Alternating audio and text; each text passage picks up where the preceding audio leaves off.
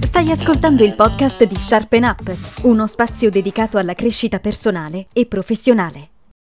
Ciao, sono Alex, la voce e il volto di Upskill, il podcast di Sharpen Up. Ti racconto il lavoro che cambia attraverso analisi e storie. Benvenuta Ale, grazie di essere Ciao, qui.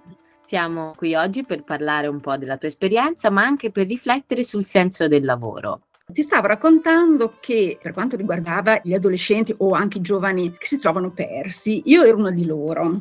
Ho avuto un'infanzia difficile, finito il liceo, io ho fatto lo scientifico, mi sono iscritta al DAMS perché mi piacevano sempre l'arte, la letteratura, il cinema, queste cose qui e non avevo altre facoltà che mi piacesse frequentare neanche come mira per un futuro lavoro. Ero un po' internata, un po' anch'io, un po' pigra intellettualmente, un po' depressa, eh, depressa proprio anche forse in, in senso medico e giravo inutilmente e insomma mi sentivo proprio persa, ecco non saprei come altro definirlo. E mentre facevo l'università dando pochi esami, cioè proprio facendola molto di malavoglia, nonostante mi piacesse, cioè, cioè, c'era gente calvo di eco, c'era della gente, insomma, come dire, che adesso viene presa a monumento, per dire, no? A un certo punto, visto che a casa eravamo in quattro e lavorava solo mio papà, allora adesso mi cerco un lavoro perché cioè, non le posso più, non, posso casseggiare come voglio perché non ho i soldi. Mio padre, insomma, fa fatica, lo vedo, eccetera, eccetera. Dico allora, sai cosa faccio? Mi cerco un lavoro. Coincidenza delle coincidenze, nel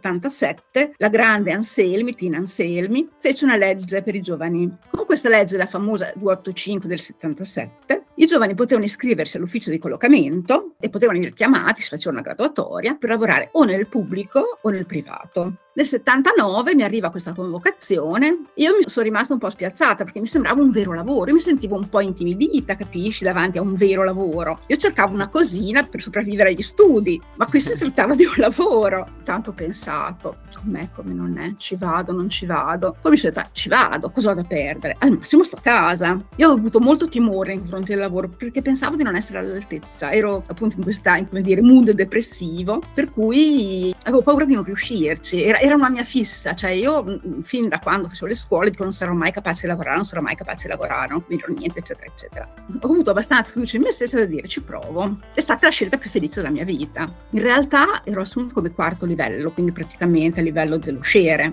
per un contratto di un anno. Io poi facevo, facevamo poi altre cose, nel senso che c'era da mettere da aggiornare il catasto, perché sono stata assunta al catasto della mia città emiliana, c'era da aggiornare il catasto e quindi lavoravo sui registri, sugli archivi. Ma tutto sommato non andava malissimo perché c'era quella che ci insegnava, che era la mamma Chioccia, ci portava le torte, ci portava il gnocco, ci portava tutte queste cose qua. Noi abbiamo fatto amicizia subito, c'era anche una ragazza che conoscevo già perché la mia città non è grandissima, quindi insomma si fa abbastanza presto a incocciare in chi conosci. Da subito era un ambiente molto amichevole perché c'eravamo noi, che eravamo comunque un gruppo, c'era questa che conoscevo, io non ho mai avuto problemi a farmi amici, nel senso che sono abbastanza, sebbene sia un introverso, sono comunque abbastanza fornita di abilità sociali. E quindi, boh, e nel frattempo ricevevo uno stipendio che per me era enorme. Mi ricordo ancora le prime scarpe che ho comprato, Alex, erano delle francesine estive di cuoio e stoffa marrone. Ma pensa.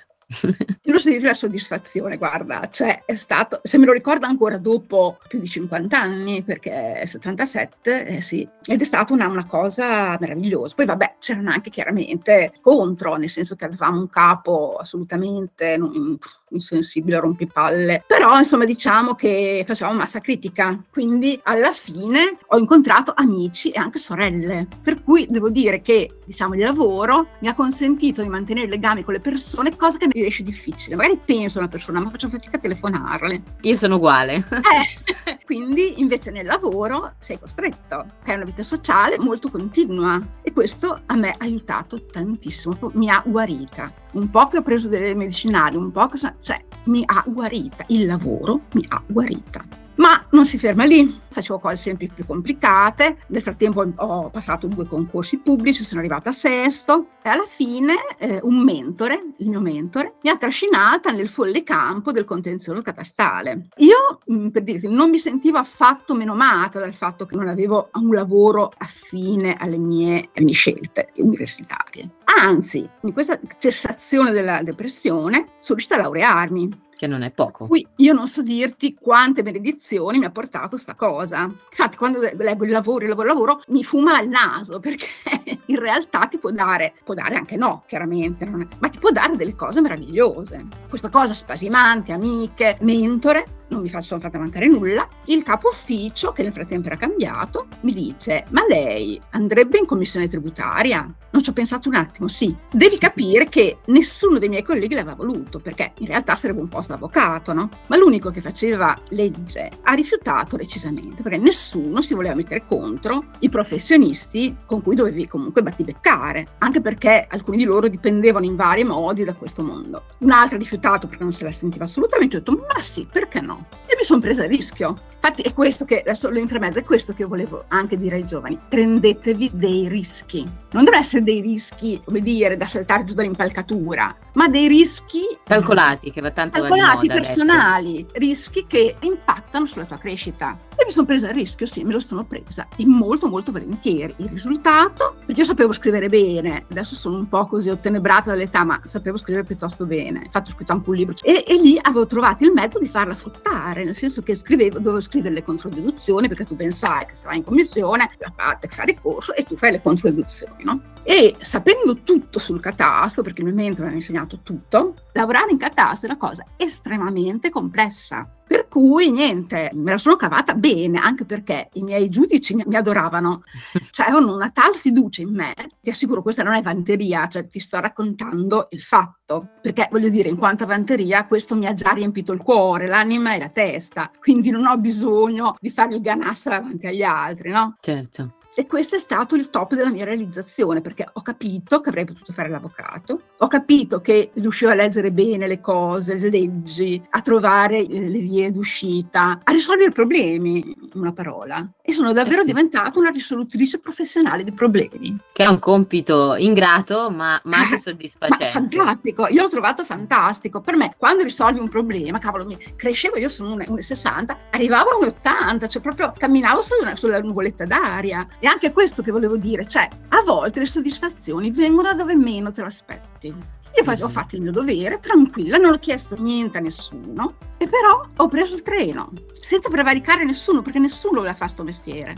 La quadratura del cerchio, no? Eh sì, il caso, hai visto. Ma se, la serendipità, tu alla fine trovi delle cose dove non, non, le avresti cercate. È anche questo che volevo dire. Cercate di prendere tutti i treni che vi arrivano, sempre non state fermi, magari rincorreteli, magari toglietevi dalla strada maestra e andate a destra o a sinistra. Vivete la vita come se fosse un flipper. Vi assicuro che i risultati sono immancabilmente di enorme importanza. Poi ci sono beh, i geni che, vabbè, quelli hanno il dovere di perseguire la loro strada. Io non lo sono, sono una persona normale. Come tutti, sì. Come, come noi, tutti, insomma, eh. come noi due, via, mettiamola così. Eh. Quindi direi che per me il, il lavoro è stato, è stato stata una cosa straordinaria. Poi vabbè, dopo c'è stato il nuovo capo, c'è un po' litigato, allora pensavo di andare in regione perché allora si prevedeva lo spostamento, cioè di, di parte del personale della regione per fare concessioni demaniali. In questo capo andavamo d'accordissimo, cose così, però ormai ho fatto la domanda, non la potevo più ritirare, per cui sono dovuta andare in regione, dove peraltro ho fatto anche lì delle cose che mi piacevano da morire, sono finalmente riuscita a fare il concorso da settimo che in catastro non ero riuscita a fare e ho raggiunto l'apice della carriera che potevo fare. Sono andata in giro per tutto l'Appennino, eh, ho visto dei posti meravigliosi che altrimenti non avrei visto, cioè perché noi andavamo in missione e anche lì ho imparato una marea di cose. Per cui guarda, io ti dico, la mia esperienza del lavoro sarà stata la fortuna, sarà stato il caso, però io me lo sono anche cercato, mi sono anche presa dei rischi. Rischi ti dico a poco, allora rischi di accettare un lavoro e mi sono accettarlo, rischi di fare un tipo di lavoro che non sai se sarai brava a farlo, il vediamo come va a finire è importante, cioè non rinunciare a priori, ma dirsi, vediamo come va a finire. Sì, a volte bisogna anche un po' buttarsi, come dicevi sì. tu, assumere dei rischi che siano alla tua portata, puntare in Ovvio. alto, tanto voglio dire, più punti in alto, più cerchi di raggiungere quell'obiettivo, ovunque arrivi va bene, cioè nel senso, esatto. bisogna anche sapersi, no, non accontentare, ma comunque essere consapevoli, no, anche dei propri limiti magari e porsi degli obiettivi che siano realistici alla nostra portata portata. Sì. Brava, era lì che volevo, che volevo, andare a parare mi è proprio letto nel, nella mente. Un'altra cosa che io vorrei proprio dire di cuore, cioè non è un consiglio, ma come dire, un, vi prego fate così, cioè un appello. Non date retta a chi vi dice realizzate i vostri sogni, in modo chiaramente non contestuale. È chiaro che ognuno ha il diritto di seguire i propri sogni, ma se io, che ho quasi 70 anni, un po' di bronchite cronica, mi dicessi adesso voglio fare i, 5, i 100 metri in due minuti, io posso sognarlo finché voglio, ma, e come diceva il buon Guccini, la vita è breve, non ne sprechiamo niente in tributi alla gente o al sogno. Cioè, sognare va bene, avere delle ambizioni va bene, ma sognare senza fare un esame di realtà, quello è rischioso. Quello è il vero quello rischio. Io ho visto gente seppellita dalle macerie dei propri sogni irrealistici, delle cose assurde, proprio perché presupponevano, erano alla lettera presuntuosi, presupponevano di avere la forza per fare una cosa che però non avevano. Conosci te stesso, conosci il mondo, non fatevi incantare da quelli che dicono sognate. Voi non dovete sognare, voi dovete operare nella realtà secondo le vostre inclinazioni. Ti meriti un applauso. Io ci pensavo stanotte, dicevo, ma sulla cosa del sogno, di queste cose qua, faccio, come si dice, da complottista, il potere, diciamo, o i poteri, diciamo, perché il potere non è uno solo, amano a un certo punto della vita storica di un paese che le persone non pensino, soprattutto uccidere la realtà perché possa essergli somministrata una qualunque realtà. Vi prego, non lo dovete fare. Avere aspirazioni sì, è bellissimo. Io da piccola sognavo un sacco, ma da piccola. Crescendo uno lo può anche fare, ma è perfettamente inutile la sua vita. Oppure lo può fare e trarne ispirazione per fare invece delle cose vere, ma non seguire pedissequamente. Se tu non sai cantare con un usignolo, non metterti al microfono. Io ho sempre avuto una chiara visione dell'urgenza comunque di aderire alla realtà, di conoscersi e di conoscere. Grazie a questo ho evitato anche parecchi maroni. no, ci credo perché comunque vedo che hai le idee molto chiare. Hai toccato due punti fondamentali, conoscere se stessi e quindi sapere dove sei e stabilire bene dove vuoi arrivare, però sempre mantenendo questa aderenza alla realtà. Se no non incidi e se non incidi non avrai mai soddisfazioni. No, è vero. Anzi, probabilmente accumulerai una serie di fallimenti che di, che, che di, per sé non sono negative, no? Perché comunque puoi imparare tante cose, però perseverare è diabolico, no? Come si dice. Eh, Quindi eh. sì, no, no, hai perfettamente ragione. Tu alla fine dici, io avevo una passione, avevo un sogno da piccola, ho seguito la mia passione durante gli studi universitari, però poi in realtà ho trovato la mia strada strada facendo. Esatto, non solo, ma strada facendo ho anche nutrito le mie passioni, perché comunque mi sono laureata, ho scritto un libro, ho viaggiato, ho visto festival, cioè in realtà la libertà che mi dava il lavoro, cioè quindi non devi dipendere da nessuno, mi ha comunque aiutato anche a nutrire le mie passioni. Non sono cose in contrasto l'una con l'altra, capisci? Sì, sì, certo, cioè, uno può, come dire, coltivare le proprie passioni anche fuori dall'orario di lavoro, cioè non devi vivere delle tue passioni. Le persone che crescono in un certo ambiente, sto pensando agli attori per esempio, assorbono già quello che altri dovrebbero imparare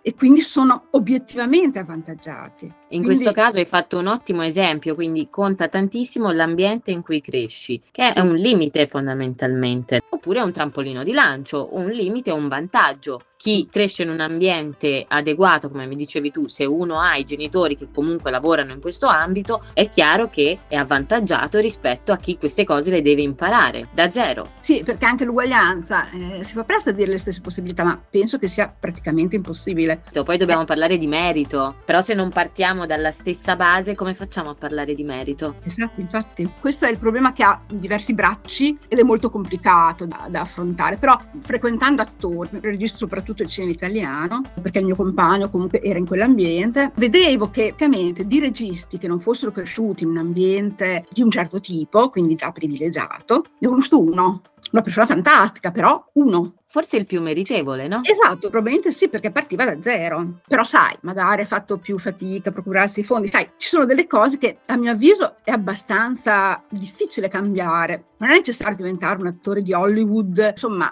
in fondo, alla fine, penso a una mia amica che ha fatto così, anche recitare una compagnia dialettale dopo la pensione non, non è così poi così malvagio, no? No, assolutamente. Se questa cosa ti dà soddisfazione, la puoi fare in qualsiasi momento. Sì, si prende un sacco di, di, soldi di pensione e cosa fa? Fa teatro, giustamente, e riempie magari quel voto che aveva. Non è riuscita a farlo come mestiere, però c'è riuscita lo stesso, ha fatto teatro e prima di morire avrà fatto teatro. Eh no, può reputarsi fortunata e, e soddisfatta soprattutto. Ma soprattutto perché si è cercato il, te- si è cercato il teatro, si è cercato il gruppo, ci ha messo tutte le sue forze, tra l'altro un medico anche abbastanza quotato, ha messo la sua intelligenza e le sue forze al servizio della sua passione. Io non vedo differenze, perché sì. è un ottimo chirurgo e perché è anche un'ottima, un'ottima attrice di... È vero, cioè la passione e il lavoro possono andare perfettamente a braccetto sì. senza necessariamente intralciarsi, no? Beh, si intralciano, nel senso che, per esempio, faccio, faccio un esempio, ho scritto questo libro che vabbè era una, era una cosetta, non pensare a una cosa straordinaria. Io ero un po' così perché andavo a letto alle tre di notte, perché ero così presa che non riuscivo a smettere. Però in fondo stare alzata fino alle tre di notte e andare alla mattina a lavorare non mi pesava. Magari di nascosto al capo mi leggevo un po' di pagine, poi mettevo via e cominciavo a lavorare. Poi magari mi interrompevo un po' perché nella mente si prendevano, prendevano forma tutta una serie di personaggi, tutta una serie di ambienti, tutta una serie di situazioni. E mi divertivo un sacco, ma quanto mi sono divertita. Eh no, ci credo, ci credo. Però no, per intralciarsi dicevo che il lavoro non ti impedisce di seguire la tua passione e la passione non ti impedisce di trovare un lavoro che ti dà soddisfazione. Alla fine sì, bisogna prendere tutti i treni possibili, percorrere tutte le strade possibili e più strade percorri e più diventi una persona completa. Ed essere una persona completa credo che sia la più grande soddisfazione che esista al mondo. Sì, Molto più dei per... soldi, che a me non fanno schifo. no, nessuno credo. non sono, quelle, non sono eh, un pauperista o cose del genere, no, i soldi fanno comodo e come, e senza vai, vivi una vita abbastanza grama, però c'è un modo per averli, no? Sì, sì, eh, ora c'è questa tendenza, no, a, come dire, ad avere un rapporto negativo con il lavoro, ci sono tanti ragazzi che non iniziano neanche, però non studiano e non mm. lavorano, poi c'è chi, che so, lascia il lavoro dopo poco tempo perché, perché non trova quella soddisfazione che cerca, che non c'è nulla di sbagliato in tutto ciò, cioè no. come hai detto tu, bisogna percorrere tutte le strade possibili, anche perché in questo modo conosci meglio anche il lavoro che fa per te. Cioè, potresti trovarlo ah, anche più facilmente. alla fine. Poi era troppo esatto. tardi, però alla fine è una soddisfazione comunque. Sì, anche perché voglio dire, tu hai scoperto di poter fare qualcosa, di essere brava a fare qualcosa che non avresti mai pensato. Mai, mai nella vita proprio. E poi che botta di autostima, scusami. Eh. Madonna, madonna, cioè, tu non hai idea, guarda, non hai idea di quanto mi sentissi... Arrivavo la mattina che volevo andare a lavorare e stavo seduta ore e ore senza prendere il caffè e non era un sacrificio assolutamente. Però, sai, bisogna essere cioè, un'altra supplica. Non fate gli sboroni, abbiate umiltà. L'umiltà è una cosa che viene criminalizzata oggi, no? Perché la si vede come rinuncia alle proprie aspirazioni, rinuncia a farsi rispettare, ma sem- significa appunto semplicemente non pensare di essere degli dei, non pensare di avere sempre ragione, mettere un po' da parte l'orgoglio, perché l'amore di sé è un'altra cosa rispetto all'orgoglio, no? Non dico leccare i dirigenti, non si tratta di questo, però avere questa forza tranquilla nel sapere che puoi fare. Credimi che quando la mostri i risultati arrivano. Perché dico, qui non si tratta di sottomissioni, ma poi voglio dire, se fai il cazzone, mi si passi la parola, difficile che poi gli altri ti diano occasione, ti portino rispetto. Perché tu sei in contatto con gli altri, non sei una, una monade. Eh sì. No? Sì, tra l'altro il rapporto con i colleghi e con i superiori è fondamentale, cioè se non c'è quello, probabilmente anche lo stipendio più alto dopo un po' perde il suo appeal. No? Il suo appeal, esatto. Quindi sì, sono d'accordo. Io credo che la tua esperienza sia molto arricchente. Tu eri un po' titubante all'inizio perché ma mi hai detto, ma sai, c'è una differenza d'età, che cosa gli devo raccontare? Invece secondo me ci hai fatto capire che comunque il lavoro ti può guarire, che il lavoro è importante, non solo perché ti dà indipendenza, ma perché ti permette anche di conoscere quelli che sono i tuoi limiti, ma anche le tue possibilità. Esatto. E poi che il lavoro è essenziale per avere una vita soddisfacente. Assolutamente. No? Non è una maledizione biblica. Forse lo era quando la gente tirava l'aratro sotto il sole a mezzogiorno, forse allora sì. E poi aggiungo l'ultima cosa, vuol dire vorrei dire ai giovani che il mio idraulico lavora sei mesi l'anno, gli altri sei mesi fa crociere. e con questo ho detto tutto. se volete proprio godervi la vita. No, no, ma è vero, ora c'è questa tendenza che molti scelgono, diciamo, gli istituti professionali, perché probabilmente hanno capito che ci sono dei mestieri che nessuno vuole più fare, perché probabilmente sono considerati poco nobili, no? Come l'infermiere, l'idraulico, l'elettricista, che mm. richiedono grandissime competenze, perché voglio dire, ci vogliono delle competenze, un saper fare e probabilmente hanno capito che questi lavori non sono poi così brutti, da un lato perché sono cambiati tantissimo e non è più l'idraulico o l'elettricista che torna a casa sporco dopo il mm. lavoro, anzi diciamo che sono lavori che sono cambiati tanto e poi ti permettono di avere anche quell'equilibrio tra vita e lavoro esatto che ti permette di coltivare anche le tue passioni e stare dietro alla tua famiglia, agli amici, eccetera. Mm. Quindi sì, c'è un po' questa tendenza a rivalutare di certi mestieri. Da un lato va bene anche perché voglio dire, c'è necessità che se provi oggi a chiamare un idraulico ti dà appuntamento per la prossima settimana.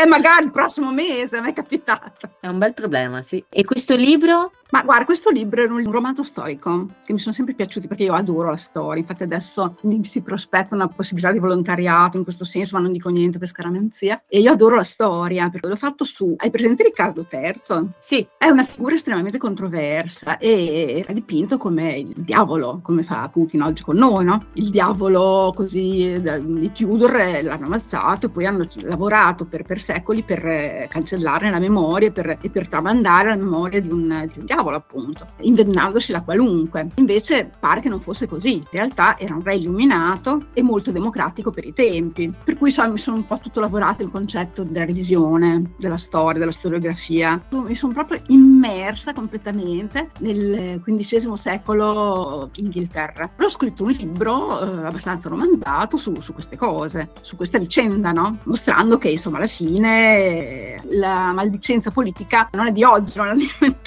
oggi oggi, insomma. E sono riuscita, e anche quella è stata una cosa meravigliosa, sono riuscita a uscire da me stessa e passeggiare per il XV secolo della serie Non conosco noia, io posso passeggiare nel XV secolo. E alla fine, insomma, è stato anche comprato. Non ho sbancato, ma visto quello che c'è in, in giro adesso, forse sono anche quasi contenta. Quindi ho scritto questa cosa e mi è piaciuto moltissimo farla, ma veramente tanto. Poi ho espresso dei sentimenti che avevo in me. Insomma, è stata una cosa che quella un'esperienza fantastica una roba, consiglio il lavoro creativo, un'altra cosa è il lavoro creativo, anche se si lavora normalmente, c'è sempre un momento in cui puoi fare questa cosa ed è arricchente, ma anche lavorare con le mani, perché comunque è pensare con le dita, è insomma vedere se stessi come un unicum dalle meravigliose e infinite possibilità. Ale, ma io ti adoro, cioè Perché no, hai questo modo di dire le cose che tocchi proprio i tasti giusti. Spesso le persone mi capiscono, cioè, boh, non è facilissimo perché sono cose che in generale, soprattutto nella nostra cultura, non hanno molta cittadinanza. Però, insomma, sono contenta quando qualcuno entra nel mio mood, cioè entra nelle mie aspirazioni, passioni, eccetera. C'è una cosa che mi fa estremamente piacere perché appunto non è comunissima, anche se in generale la gente mi vuole bene. Non ne parlo io perché so che magari sembrerebbe una cosa di super superbia, mi piace parlare, ma non posso farlo con tutti. No, no, no, questo è vero. Capisco che ci sia questo senso di solitudine, no, a volte, però mm, hai questa capacità, cioè si vede che c'è passione e poi... Sì, quella sì, sì, c'è sempre. Io credo che tu abbia trovato svariati modi per sentirti viva e per raggiungere delle soddisfazioni. Perché mi piace, perché non sono masochista. Ma poi bella attiva, non vedi ostacoli, vedi opportunità. Sì, e anche ti dico, per quanto riguarda la pensione, perché adesso ovviamente sono in pensione, mi sono sempre data a fare per, non voglio impigrirmi e mettermi lì davanti a un televisore, voglio ancora essere attiva per quello che posso. Per esempio, io adoro gli animali, però ormai sono un po' vecchiotto a pulire le gabbie, cioè fare delle fatiche fisiche, però quello intellettuale, la testa c'è ancora, per cui perché no? E quindi che cosa fai? Leggi? Allora, io faccio volontariato in un posto che è di riuso. La gente porta la roba per non buttarla via, no? Ci porta le cose e noi le vendiamo per automantenerci, quindi per non gravare sulla fiscalità comunale. Per cui anche questa cosa mi piace molto, perché mi trovo in mezzo alle cose, che io amo le cose. Allora vedo, ah, la cosa carina tipo cinese, che adesso ho la mania di cinesi, quanto cultura, mi piace che venga fatto con coscienza e, e senso, diciamo, no? Sì, sì. Poi fai le tue passeggiate in mezzo alla natura. Ah, guarda. Capisco anche questo tuo amore per la natura, perché come ti dicevo all'inizio, si ritrova un po' a se stessi. E nel rapporto con gli animali, per me è una cosa grande. Ho un gatto, nevrotico, ma un gatto. Intanto ti ringrazio tantissimo. Ma e, ehm, è stata una piccola sfida, no? E tu mi hai dato sì. l'occasione di superare me stessa anche in questa cosa. Esatto. Grazie per averci ascoltato fino alla fine. Spero che questo episodio vi sia piaciuto. Se è così, vi invito a lasciare una recensione sulla vostra piattaforma di podcast preferita e a condividerlo con i vostri amici e familiari. Se invece credete che la vostra storia personale possa aiutare o motivare qualcuno, potete contattarmi all'indirizzo email podcast-sharpenup.it. Ci riascoltiamo nella prossima puntata.